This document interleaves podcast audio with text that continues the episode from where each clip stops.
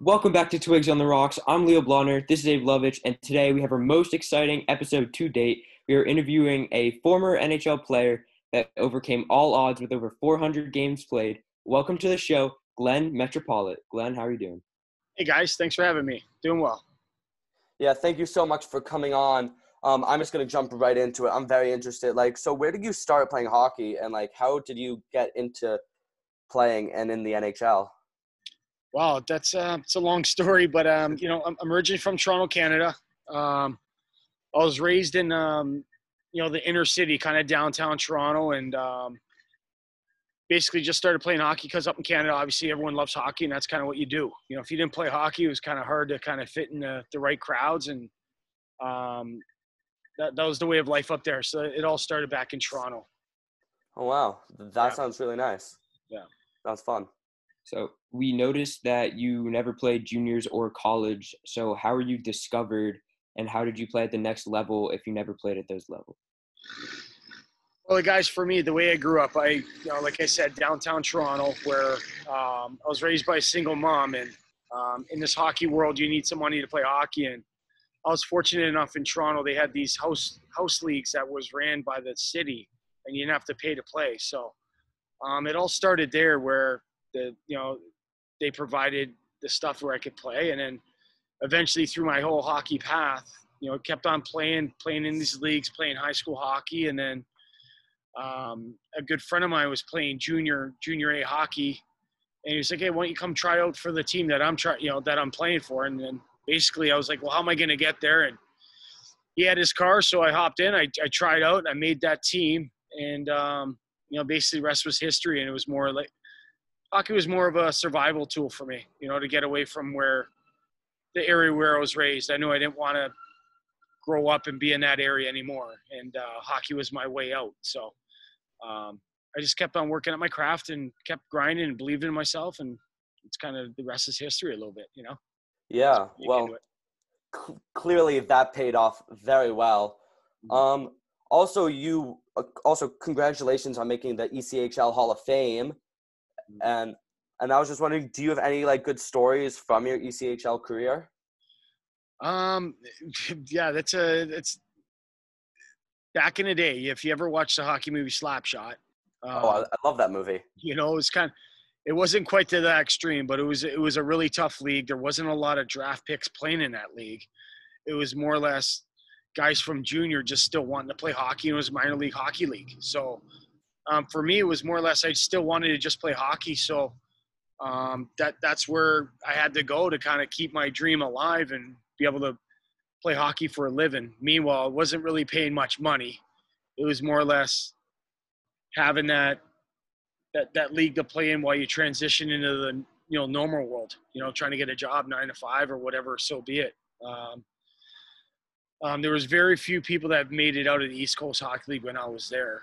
Um, but when I was there, that I looked at it as a stepping stone, right? Prove myself there, and then get noticed and make it up to that next level, which was um, at that time the IHL, the American Hockey League, was the American Hockey League was the league where all the draft picks went and played, and they matured there and they kind of developed.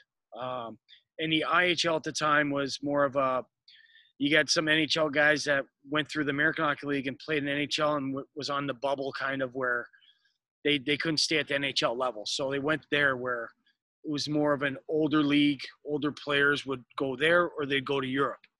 So my next step was to go to the IHL, where it was an independent league where there wasn't a lot of draft picks playing in that league because they were all in the NHL, uh, American Hockey League, and so I went to that league, proved myself amongst the older ex NHL guys, so to speak, and then got discovered that way. And that's where 1999 came around, and I signed a letter with, um, I, I signed a contract with the Tampa, uh, not Tampa Bay Lightning, but Washington Capitals. Yeah. So how did it feel like, finally making the NHL after all that hard work with the Caps that year? Sorry, come again, Leo. Sorry about that, buddy.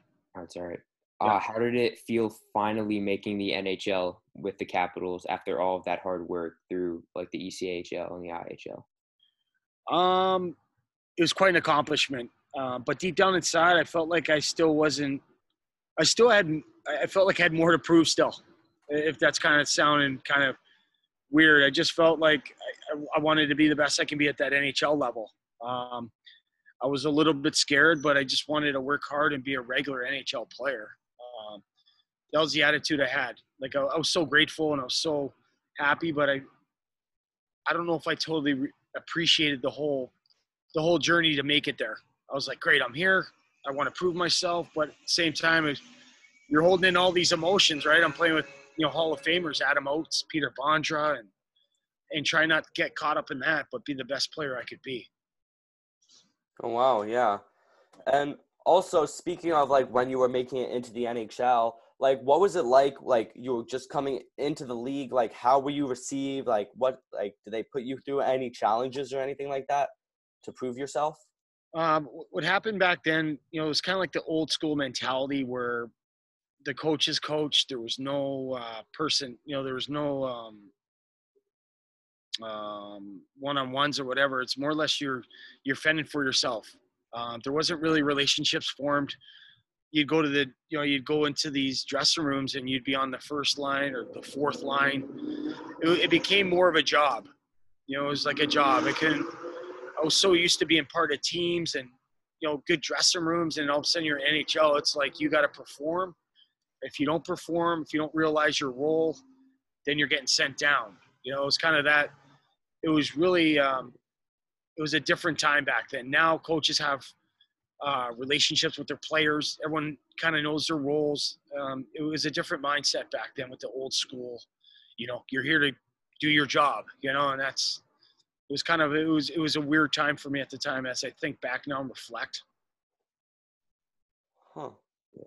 All right. So as you were talking about like moving up and down from the NHL to the AHL, but what was that like? Like not only mentally, but like what's the living situation?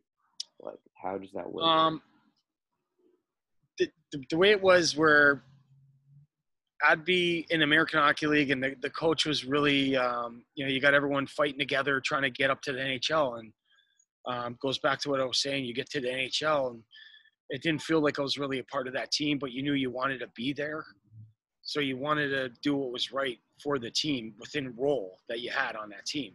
You know, I was, I was on the fourth line. You you you know playing with the tough guys, so you really couldn't really be the player which I was in American Hockey League, which was a skilled guy. You know, putting up points and doing that. So it was um, in the living arrangements. You get called up. You're living in a hotel. You know, in American Hockey League, at least you had a you had a place you could call home a little bit. But you know, you wanted to be the NHL. It was kind of it was just it was a grind, guys. It was, um, you know, you, you want to be a hockey player, but it wasn't all glitz and glamour. That's for sure. It's pay your dues, show you belong, and then you kind of start being able to become um, a regular, and that's even hard. Oh, yeah, and like also, uh, looking at your career in like 2003, you went to Jokerit Helsinki of the SM Liga of the time and like, what was it like going like from after with the Capitals and then the Lightning and then the Capitals going out to the European, going out to Europe? Like, what was that like, especially then also coming back to the NHL and having a great career? Yeah, um, um, for myself to leave the NHL at that time or North America, I was with the organization for four years. So I was always getting sent up and down. I'd go up to Washington, play great. I'd get sent down, play great, you know, fight, do whatever I had to do. And um, basically what happened to him, I, I, just I couldn't do it no more. You know, I was with that organization for four years, and I just had my newborn baby, uh, Olivia, my daughter, my youngest daughter, and just trying to give her some sort of stability where I knew I was good enough to be a regular at the NHL level, but I just wasn't really getting my break and being able to stay there, or things weren't just working out. So uh, the next best move for me was to head overseas to Europe, and um, play over there. And my mind was to go over there, play against the guys that are going to be coming back and prove that I can be a top player even over there, which I did. And then, as you said, I got my break again. I came back and, um, you know, I had quite a, quite a stint back here after that. Yeah. In, in like 2003, 2004 season, you did extremely well that season with 50 points and 77 penalties and minutes. That was very impressive yeah, it was a, it was a little bit of an adjustment going over there playing in that you know, the European style ice rinks. You know, they're bigger ice rinks, the Olympic size. So going over there, having to adjust on that.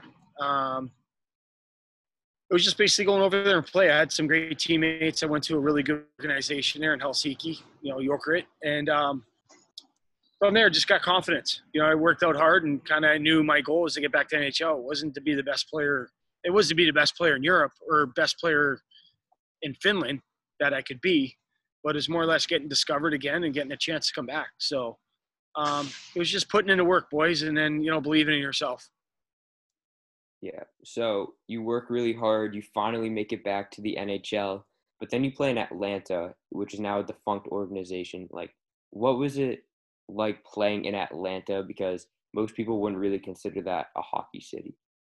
Yeah, it was one of those places where, especially coming from you know Helsinki, Finland, uh, Lugano's, and Switzerland, these places they they packed. They had culture of hockey there. They packed the stands, and then I finally get my my break to get back to NHL, and then you go to Atlanta where, you know, it's kind of more of a, um, a grassroots hockey where, you know, transplants. You know, I mean, people from around the world, the big hub of the you know Delta Airlines, where um, just the grassroots. It didn't seem like a, a good culture of hockey there. Um, but meanwhile, we had we had such great players. We had Kovalchuk, uh, Bobby Holik, we had uh, Marian Hossa.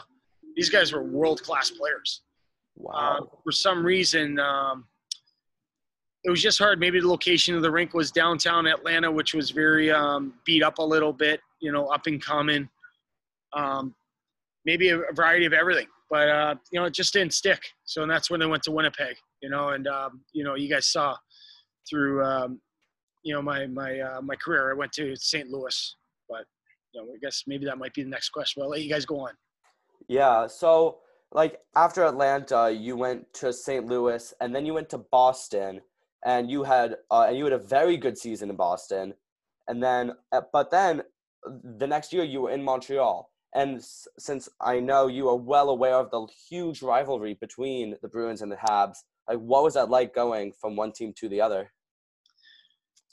Yeah, it was pretty neat, right? I got to play for Boston against Montreal in the playoffs, and I got to play for Montreal against Boston. So um, I got to see both sides of the the fence, so to speak, and um, when you're a hockey player, guys, it, it you know, I mean, I loved Boston, I loved Montreal.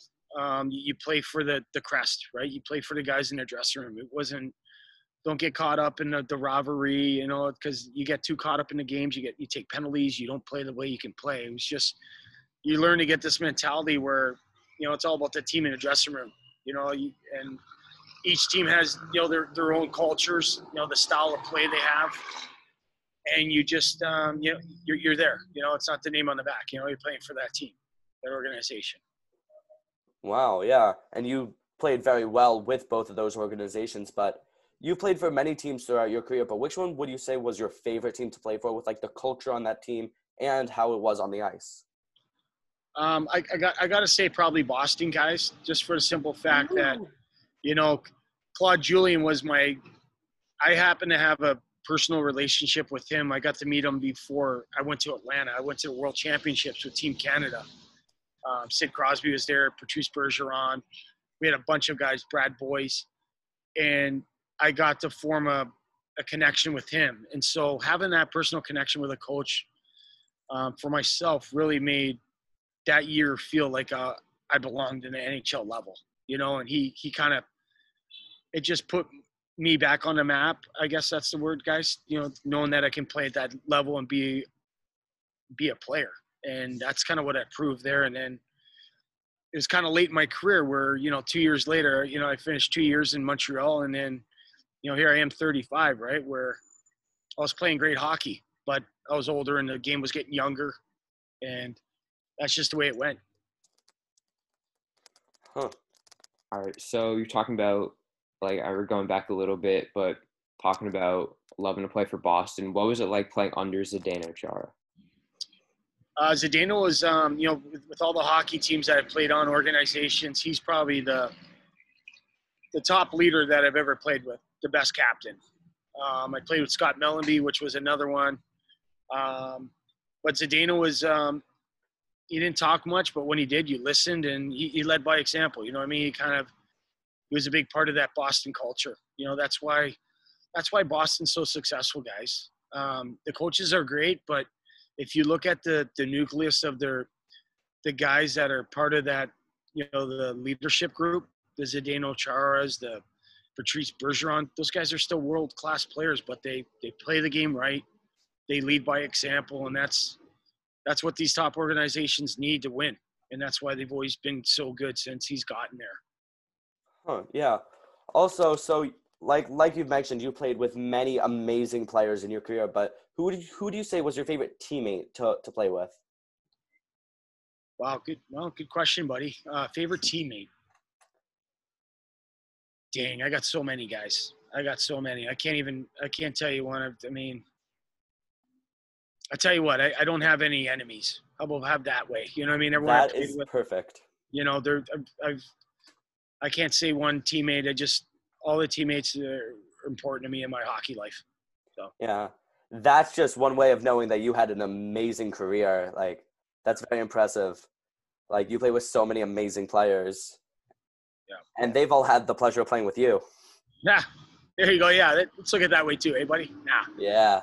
It's all good. Uh, you know, the hockey world's really small and um, there's so many great players out there. So great, they're great people. I'm sure you guys get it. You know, you're interviewing people on uh, your your podcast here. I'm sure you haven't met any bad ones, really. None yet. yeah. No, actually, like speaking of great players that you've played with, is there like one or two players that really stuck out to you as the best player you've played with or against? Well, guys, it, it, it depends on how you know players. I mean, Patrice Bergeron's my favorite player. You know, if if I was to make another player, if I was to clone one, it'd be Patrice Bergeron. I love Sid. I played with Sid too in World Championships. Um, Milan Lucic, you know, toughness. You know what I mean? You you can't get a tougher player. Um, skill, Kovalev, you know, Alexei Kovalev, unbelievable. Um, Saku Koivu, the Finn, you know, great leader, hard work. It's guys, it's man, like you guys said, I played Marian Hossa. I, I, can go down down the line. Gerard, uh, Claude Giroux, Scardy Hot, Hartnell, um, goalies. You know what I mean? Timmy Thomas. just you can you can Rask. So Olaf Kolzig. But it's um I've just played with so many great players, guys. It's uh it's I play with all different types, right? So it's hard to say one player, but um Patrice Bergeron would be the guy. Not only that, he's just a he's a good he's a good man. He's a good person. Wow. And also, like, I'm gonna take this down to like more of the specifics of like a game day. But like, what was say your like your favorite part of game day? Like, how was that like going out with different teams? Um, game day was pretty well the same, guys. You want to keep uh, same the same uh, schedule and the same structure what you eat. You know, just because that's just you're you're kind of you watch film in the morning, you skate, you stretch, you eat your chicken parm, you know, the salad, you take your nap, and then you uh, then you get up, you grab your coffee, and it's game time you know, turn the switch, get focused, get to the rink, do what you got to do, tape up your stick your certain way, and then say your little words that you need to get. You know, you're fast, you're light, you're strong, you're, you know, you, are going to win every battle. That's, you know, it's just, that was the way I've got prepared for my games. Yeah.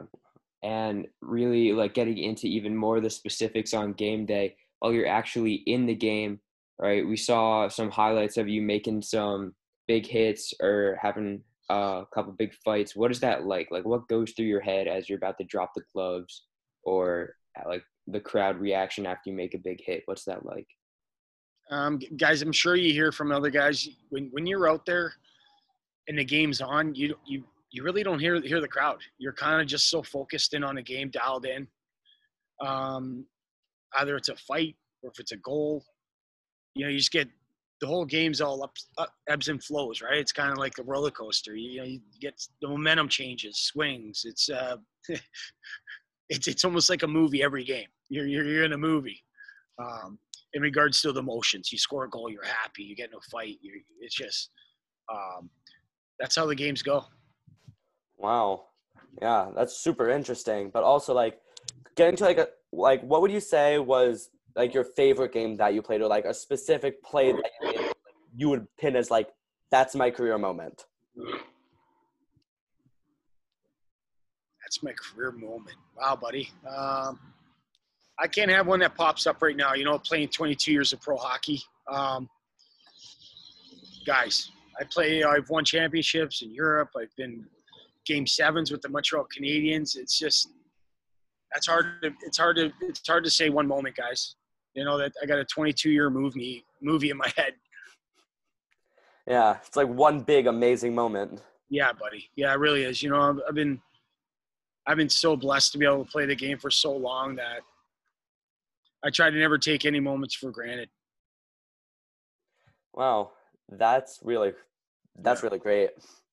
Yeah, and just stepping back a little bit, you're talking about how you don't really notice the crowds while you're playing. But is that different in the playoffs? Is the playoff atmosphere something else, or are you really just focused on your game and not really paying attention to that? I think the, the the build up to the playoffs that's what gets to you. You know, you got a few days to get prepared for teams, and you you know now you got rivalries, Boston, Montreal. You got the crowd. You know that you, you, you try to tell yourself don't don't get too in.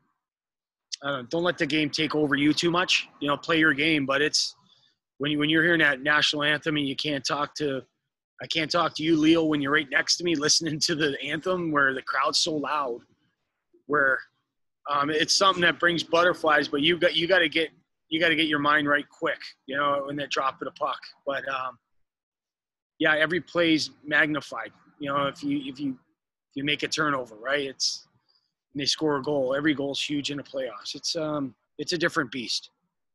Huh. Yeah, that must have been super intense then.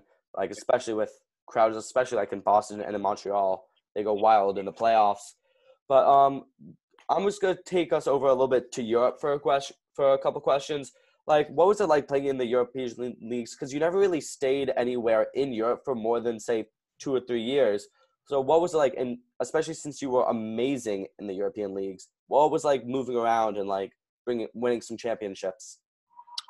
Um, Europe was great to me. Um, the schedule's half the games. You're you're in your own bed every night. Not, there's no road trips which is a bonus, right? When you got a family and stuff. So um, the quality of life, you know, you get you get little breaks every. You get a break in November where you get a week off, so you get to travel, go to Paris, go skiing. Um, and then you get Christmas, where I've been fortunate enough to be at the Spengler Cup, which is a um, one of the best tournaments to ever go to. It's in Davos, where I, you play all the Canadian players that are over in Europe. They play for Team Canada, and you go, you spend Christmas and do this tournament and um, then you get another break in February to go visit another part of the world, you know, which was really nice. And you're not worried about, you're not necessarily worried about someone taking your job. You know, if you're in NHL, you every day was, um, you know, practice. Practice was like a game. You, you, I know they say you got to practice like you play, but you know, you never know when you, you know, that's that that next guy's trying to take your job. So you really got to be mentally strong. And over there, you kind of was a more of a um, your mentality changes a little bit. You know that you're a part of that team. You're you're the go-to guy. You just got to go out there and do your job. And I had confidence in myself. As pressure for me was pressure for me was playing in NHL and you're only playing four or five minutes a night. And if you don't score, if you don't do well, you're getting sent down. So over there, kind of, I didn't I didn't have the stresses of of uh, the hockey life over there. Huh. So maybe would you say that it was either like better to play out there, or maybe? Um, I mean, in, in regards to um, lifestyle, easier on the body, lesser games, but you want to be in the best league in the world, and that's the NHL, right? That's but, true. Um, over there was just um, it was a great experience. That's what I can say. And I was very blessed to be able to go over there because you teams over there, you only allowed like five imports. And so if you're an import, you know, you got to be one of the better players, right, to go over there and play because they want, you know, the good players to help their organization or their teams succeed. Yeah. Yeah. So, um, since you've played in Europe, it's been a couple years. You retired in 16, 17. What have you been doing since? Have you been coaching or anything like that? Yeah, lately, guys. Um, long story short, it was um, it's a little bit of a battle. You know, you always hear this about athletes. Once you're you're done with hockey or football or whatever sports may be, you, you, you lose that dressing room. You lose you lose that schedule, right? You lose that you got to be at the rink at this time. You got the coach telling you this is what you have to do. This you got to work out. You know, you got to play this way, and then that's all gone, guys. You know, you, you lose the dressing room. You know, you don't hit, you miss the guys in the morning that you're stretching with and talking and laughing. So there's a transition part that's hard, and then you got to figure out what you're going to do next. Um, people have different person, um, you know, their personal issues are a little bit different from you know, family life. You know, you go, you need a job after. So it, it was a kind of a little bit of a grind. Um, now, fast forward three, four years, I'm, I'm down here in Tampa. I'm back in the hockey world, giving back. I'm doing player development. Um, start my own little. It's called the Metro Method. As funny as it sounds, but basically just being able to talk to kids and um, guide them on their hockey journey and just help them be good men. You know, the do's and don'ts of what I've been through. You know, helping people through my experience and coaching a few teams. And you know, this COVID thing's put a, you know, trip tripped everyone up a little bit. So um, just trying to get better every day, guys. That's the that's the main get. You know, that's the goal. Yeah, that's amazing. What what you're doing down in Tampa, like that's really great. Yeah, and um, so what what's it like like helping those kids there? Like, cause you're base like, do you see like yourself in them, or like, do you see like what you're doing, like any part of what you had to go through getting into the NHL of like what you like of what they're going through? Like, what's it like helping them go through that? Um, right now, I've, I've been down here. I haven't been down here long enough, Abe, to kind of really I, am enjoying being on the ice, helping the kids that are wanting to get better for um, that are on their journey. You know, I'm, I'm, like 14, 15 year olds. I'm, I got a few elite players that I'm, I love seeing how they're getting better through my coaching. That I'm really, it's really giving me a purpose again and giving me a lot of joy to see those guys get better. Um, and on the other hand, too, being able to do the learn to play programs where you're on the ice with five, six year olds for the first time skating and seeing how they progress through an eight eight week program. It's it's good. It's really rewarding.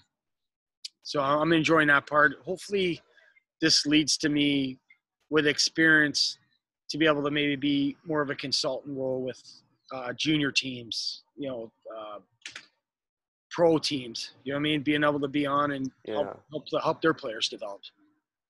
Huh. Wow. Yeah. So I mean, you were just talking about your plans for the future, but have you like ever thought about like really coaching? Like you were talking about coaching, but like at a really high level, like the AHL or maybe even the NHL?